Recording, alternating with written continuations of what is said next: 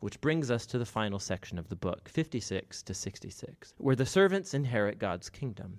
These chapters are beautifully designed as a symmetry that brings together all of the themes of the book. At the very center are three beautiful poems that describe how the spirit empowered servant is announcing the good news of God's kingdom to the poor, and he reaffirms all of the promises of hope from earlier in the book. The New Jerusalem, inhabited by God's servants, will be the place from which God's justice and mercy and blessing flow out to all the nations of the world. And surrounding these poems are two long prayers of repentance, where the servants confess Israel's sin and they grieve over all of the evil they see in the world around them. And so they ask God to forgive them and that his kingdom would come here on earth as it is in heaven. Now, on each side of these prayers are collections of more poems that contrast the destiny of the servants with that of the wicked who persecute them. God says He's going to bring His justice on all who pollute His good world with their evil and selfishness and idolatry, and that He's going to remove them from His city forever. But the servants, those who are humble before God and who repent and own their evil, they are forgiven, and they will inherit the new Jerusalem, which, we discover, is an image for an entirely renewed creation, where death and suffering are gone forever. And this brings us to the very outer frame of this part of the book. In this renewed world of God's kingdom, people from all nations are invited to come and join the servants of God's covenant family so that everyone can know their Creator and Redeemer. And so the book of Isaiah ends with the very grand vision of the fulfillment of all of God's covenant promises. Through the suffering servant king, God creates a covenant family of all nations who are awaiting the hope of God's justice in bringing a renewed creation, where God's kingdom finally comes here on earth as it is in heaven. And that's the very powerful hope of the book of Isaiah. Would you pray with me? Almighty God, pour out your Holy Spirit on me and on all of us gathered here. Lord, take my words and make them yours. Take all of our thoughts and make them yours. And take our hearts and set them on fire for you. Father, we love you. We ask all this in the name of Jesus Christ. Amen. I'm actually going to start off by, by reading a, a, part of the book that I did not send in ahead of time to put on the slides. Kat loves it when I do this, it's great. Um, she's just thrilled when I don't have anything on the slides for. Uh, so this is from Isaiah 6, and the reason why I'm going all the way back to the beginning of the book after preaching on it for three weeks is that I think this passage uh, it, it, it sets up some of the background that helps you understand everything else that's going on in Isaiah, but that also helps make it really clearly relevant for us in our day. So I'm going to read this. This is just the, the beginning verses of Isaiah chapter 6. In the year that King Uzziah died, I saw the Lord, high and exalted, seated on a throne, and the train of his robe filled the temple. Above him were seraphim, each with six wings. With two they covered their faces, with two they covered their feet, and with two they were flying. And they were calling to one another, Holy, holy, holy is the Lord Almighty. The whole earth is full of his glory. At the sound of their voices, the doorposts and threshold shook, and the temple was filled with smoke. Woe to me, I cried. I am ruined. For I am a man of unclean lips, and I live among a people of unclean lips, and my eyes have seen the King, the Lord Almighty. Then one of the angels flew to me with a live coal in his hand, which he had taken the, with tongs from the altar, and with it he touched my mouth and said, See, this has touched your lips. Your guilt is taken away and your sin atoned for. Then I heard the voice of the Lord saying, Whom shall I send, and who will go for us? And I said, Here am I, send me. This is Isaiah's call story, right? Within, within the Bible, this is like the biblical equivalent of when Spider Man gets bit by the radioactive spider, right? This is what sets him off on his mission. Don't you love when I can make that kind of reference? It's just so great. It's a great story. This is what sends Isaiah to do. It's kind of oddly placed because it's not in the very beginning of the book. Like he's already started prophesying, and then he says, Oh, by the way, this is why I'm doing it all.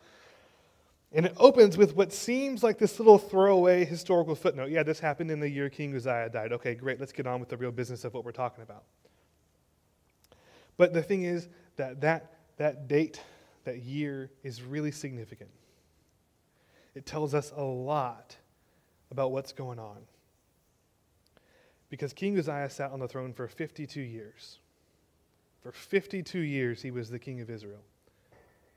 And he was a good king. And there weren't all that many of those after David and Solomon. He was actually a good king. His reign was 52 years of peace and prosperity and stability. Now, this is an absolute monarchy. He is the government. When he dies, the government dies with him. So, for 52 years, the people of Judah have had peace, prosperity, and stability. He has, by and large, kept the people faithful to their covenant with God. He's done a good job. And he dies. And the next several kings in a row are not going to be so good. None of them will reign as long as he did. The people of Judah are entering into a time of incredible instability and uncertainty and danger which is, of course, largely what the book of Isaiah is warning about, right? He spends the rest of the book giving all these warnings about it. Look, if you keep going down this path, it's going to end really badly. And calling them back, and it, of course, it doesn't really work. But this is the context in which he begins his ministry. His, the people reading his book, most of them will not remember anything before King Uzziah. They would have been born while that man was on the throne, and their entire lives were lived while he was on the throne. Given the life expectancy of that time, there's a good chance for that for his readers, their parents lived their entire lives during King Uzziah's reign. This is uncharted territory for them. They're terrified, and rightly so. Their world is falling apart. Their government is literally gone. It's going to be replaced with something new. No one knows what the next king is going to do or what he's going to be like, but he has absolute power. And in the midst of all of this fear and uncertainty, that is when Isaiah is called to go and carry the word of the Lord to the people.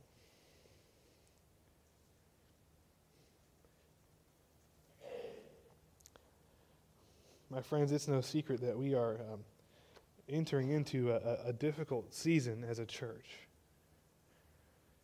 We've, we've started this discernment process. We're sorting out our future. For the next six months, we'll be talking and praying over uh, our future as a congregation and if we're going to stay in the United Methodist Church or not. It's going to be difficult. I believe it has never been more important for us to have a, a deep, deep transformational faith in our God.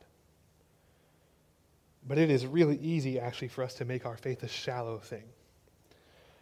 Now, I'm speaking to myself as much as I am to any of you, so please don't hear this as like a finger pointing sermon, right? This is for me too. It is easy to have shallow faith because shallow faith does, it's comfortable. Shallow faith is comfortable, it doesn't challenge us, it, it doesn't make any demands of us. Shallow faith lets us put on the appearance of being religious without having to actually submit ourselves to God. And that is not the life that God wants for us. God wants us to be transformed radically by His power and by His presence.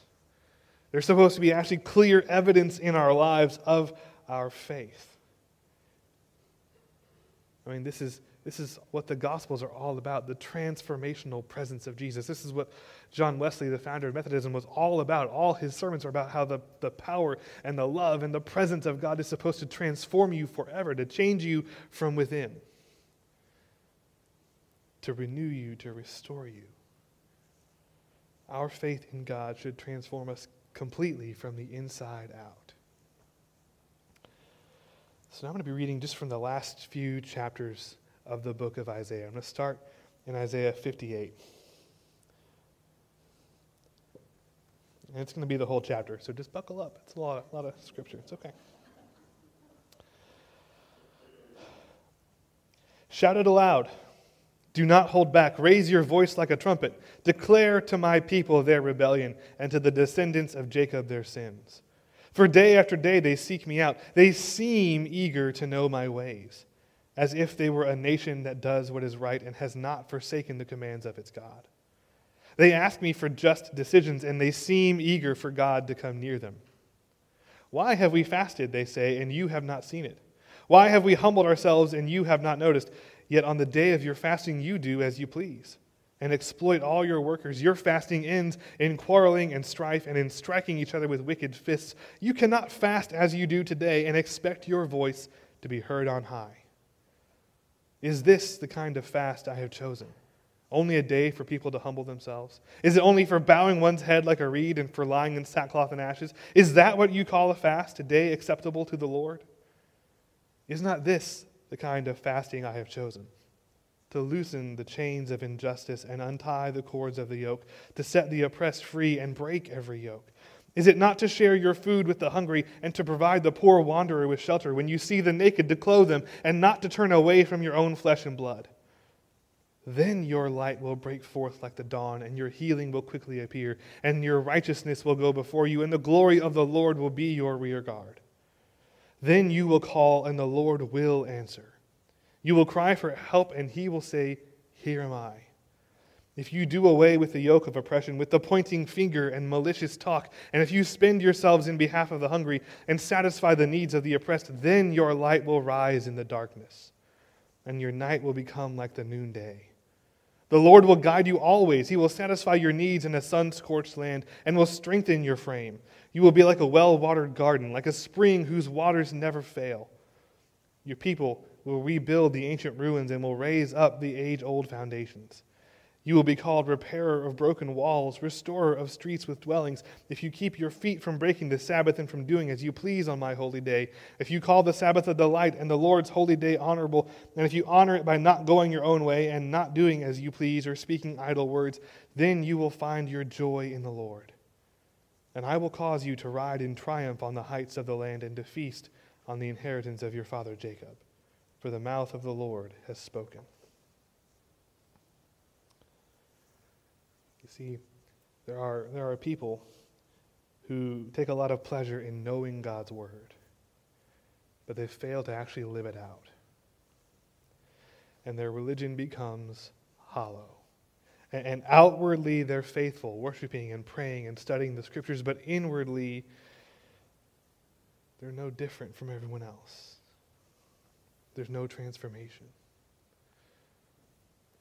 And sometimes these might be people who we would call self righteous, right? They enjoy the appearance of holiness. And on the inside, of course, there's nothing there. But they like to look like they are the right kind of person. And other times, they might just be people who feel comforted by the rituals of faith. Plenty of us who have grown up in churches all our lives find great comfort in church services and in prayer and in reading the scriptures, but we don't take the next step. And so we enjoy the comfort of familiar songs and the comfort of re- hearing the scriptures read and the comfort of a church environment, but we don't take the next step. There is no inner transformation, and our faith remains hollow and shallow. But God requires a faith that is lived out in every aspect of our lives a faith that affects literally every part of what you do, a love that compels us to act and to show God's compassion and mercy to everyone around us.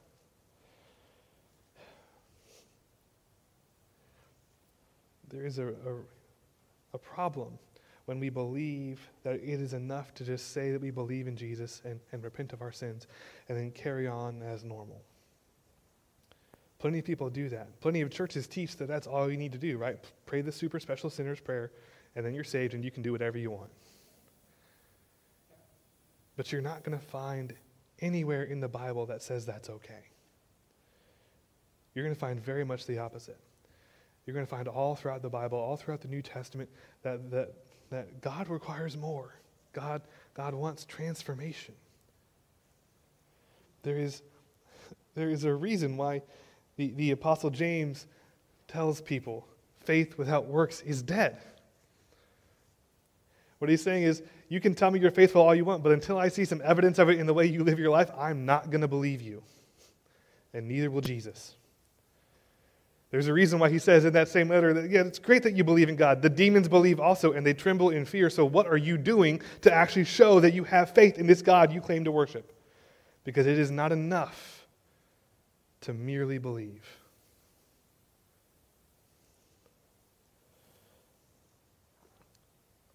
This is not this is not just a New Testament thing.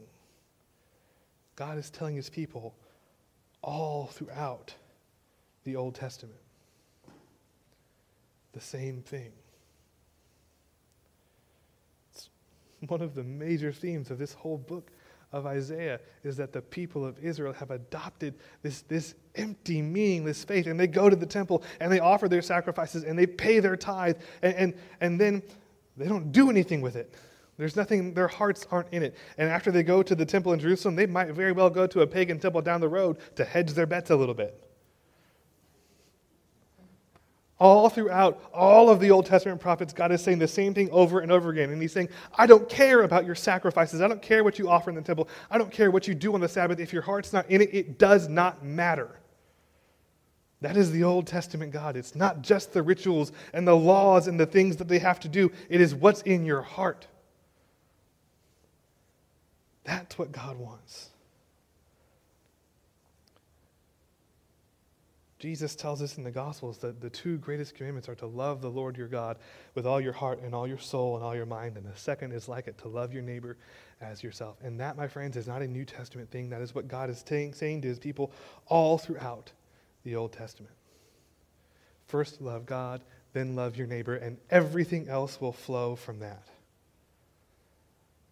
all the other things God wants from you begin when you love God and love your neighbor. And if you aren't doing those two things, nothing else you do will matter. It will be empty rituals.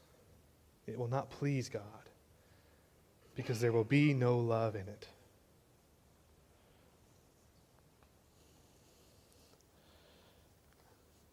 And this is what Isaiah sees. That what matters is, is actually loving God, actually loving our neighbors, actually living out our faith in a way that changes the world and that changes people. That all this other dry faith, all these rituals, they only have their meaning when they are done in love. They only have their meaning when the person doing them actually has genuine faith and trust in the God they are worshiping. And what he sees is that far too many people don't have that kind of faith in their God. They don't trust that the God they're offering sacrifices to in their temple is actually going to care for them and provide for them and watch over them. And they've put their trust in other things. And so they do what they're supposed to do on the Sabbath and they do the rituals they're supposed to do and they check off everything on the list of all the things that a good Jewish person is supposed to do, but in their hearts there's nothing. And it leads him to this prayer in Isaiah 64. And it is a prayer. This is not Isaiah quoting God to the people. This is not God speaking to the people. This isn't Isaiah interpreting anything. This is a prayer Isaiah is praying in response to what he sees in the people around him. In Isaiah 64. Oh, that you would rend the heavens and come down, that the mountains would tremble before you as when fire sets twigs ablaze and causes water to boil. Come down to make your name known to your enemies and cause the nations to quake before you. For when you did awesome things that we did not expect, you came down and the mountains trembled before you. Since ancient times, no one has heard, no ear has perceived, no eye has seen any God besides you who acts on behalf of those who wait for him. And oh, that you would rend the heavens and come down. This is a heartfelt plea for God to come, to act in the world directly, for the barriers that separate heaven and earth to be removed, and for the glory of God to descend on the people. It's a plea for God to come and fix what's broken, for God to come and remove all evil from the world and make it so that everyone can see his beauty and his goodness. You notice it doesn't say, Oh God, would you please come down and smite all the unbelievers? No, God, would you come and show these people what they're missing out on? That's the prayer. Lord, let them see your glory so they know what it is they've turned their backs on. I wonder, have you ever wanted that? Have you ever looked at, at the headlines around us and seen all the, the despair and the evil and the suffering in the world and just had a moment where you really genuinely wished God, Jesus would just come back right now and end it all? Put the world to rights and fix all the problems and wipe the evil out of the world. Because I got to tell you, that's exactly the, the sort of prayer that the love of God and the love of neighbor should lead us to from time to time. If you aren't having these moments when you look out and see all the suffering, all the oppression, all the injustice, all the sin in the world around us, and, and, and, and just wish for a moment that Jesus would come back right now and fix it and rid the world of all its evil and, and make things right, you have to wonder if you're, if you're loving deeply enough if you haven't had those moments. I have to wonder if I'm not loving deeply enough, if I'm not having those moments. Part of this prayer, part of this prayer is, is for God to act in such a way that nobody would be able to deny him any longer. It's not a longing for judgment. It's not a longing for vengeance. It is a longing for everyone to see the glory and the beauty and the goodness of the God of Israel. And for Isaiah, the, the hollowness, the shallowness of the religion of the people of Israel is driving him to this deep despair over their faithlessness. And he knows what's coming. I mean, we've seen that throughout the whole book. He knows what's coming. And he wishes God would come down and intervene to avert all the evil that's about to happen. I got to tell you, in a lot of ways, that's where I'm at. You know, our, our, church is at this crossroads. We voted last week to begin this, this discernment process in which we're going to humbly approach God in prayer and seek out His wisdom for our path. And my friends, I don't know where that's going to take us. In six months' time, we may well vote to remain in the United Methodist Church. We might vote to leave and, and join a different denomination. We, we, might vote to leave and, and become an independent church. I don't know what will happen. But I know that people will be upset. I know actually that people are already upset. Some people are, are going to want to leave our church over this, no matter what happens, by the way. And I find myself praying this prayer from Isaiah 64 because there, there is just a part of me that wants God to come down from the heavens and wipe away all our problems. And yeah, part of that is because I know that there are some people who will, will leave our church if we don't vote the way they want us to vote. My friends, the thing is, if we as a church spend the next six months praying about this, seeking out God's will and God's wisdom and God's guidance. We should all be able to agree in the end that any outcome is God's answer and accept it. Whether we like it or not, which is the hard part, isn't it? And I hope you recognize, by the way, that I'm including myself in that. Because just like any of you, I have my own thoughts and opinions here on what I hope happens, and, and it may not go the way I want it to go, and I'm still going to be your pastor at the end of it. And, and my hope is that's what happens. My, my hope is that, that we do this together as a church. We seek out God's will together as a church, and on the other side of it, we are faithful together as a church. That over the next six months, our faith will deepen that our, our prayers and our rituals and our worship will not be hollow and shallow, and that the glory of the Lord will indeed shine down upon us. Because it's easy for us to adopt the form of religion with none of the power. It's easy. It's easy to take delight in knowing the scriptures and in following certain rituals and praying and to feel good about ourselves for being outwardly faithful, even if we are inwardly no different from non believers. It's easy. But Jesus was not concerned with outward faith. Never. He was concerned with, with inward transformation. That's what he was all about. That's what his life was about transforming people.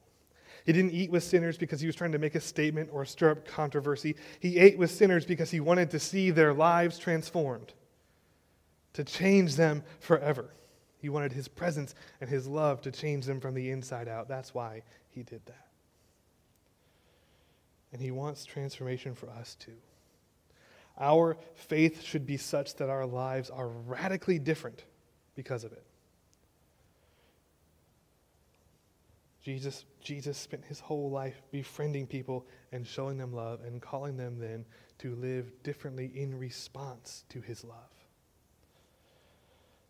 And one of the biggest critiques that non Christians will throw our way is that we Christians aren't anything like Jesus.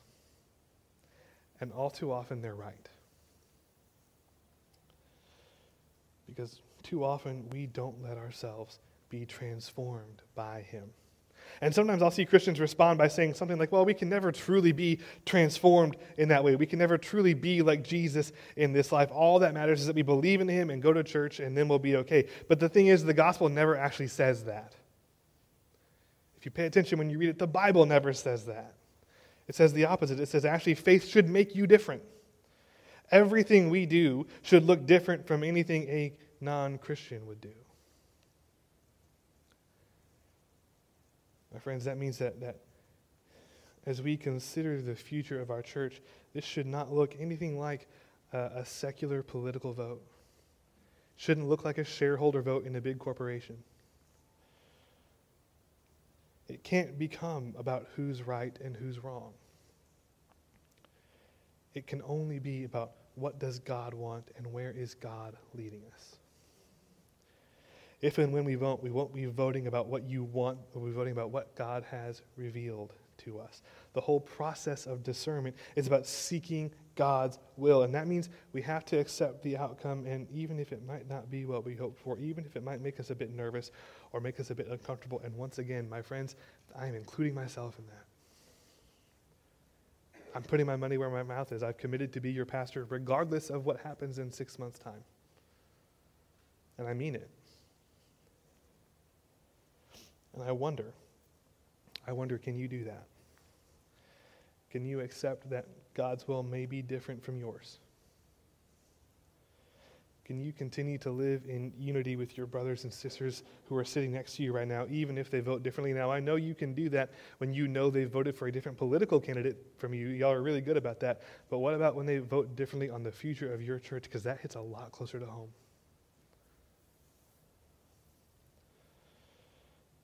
See, this is why I find myself turning to Isaiah 58 and 64, because I desperately want my faith to be transformative, and I want our church to be transformed by faith. I want for each and every one of you to have the kind of faith that, that changes you from the inside out, because, my friends, we're going to need that kind of faith over the next six months. And I wish we didn't. I, I really do. I wish I wish that we didn't need that. I wish that God would step in and intervene. And I wish there was a voice booming out of the clouds of heaven telling us exactly what to do so that there would be no question about it. There would be no need for us to worry about it. It would just be clear. But that's not how God works. See, God wants us to seek Him out in prayer because it is an opportunity God to pour out the Spirit into us afresh. When we approach Him in prayer again and again and again, and we're, we're seeking His will together as a church in unity, that is a chance for the Holy Spirit to work.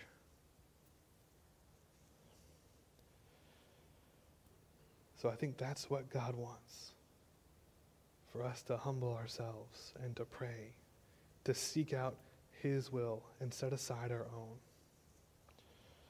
To, to find a way to be unified, even if some of us aren't so sure about the direction we're heading in. Even if, even if we might lose a vote in six months.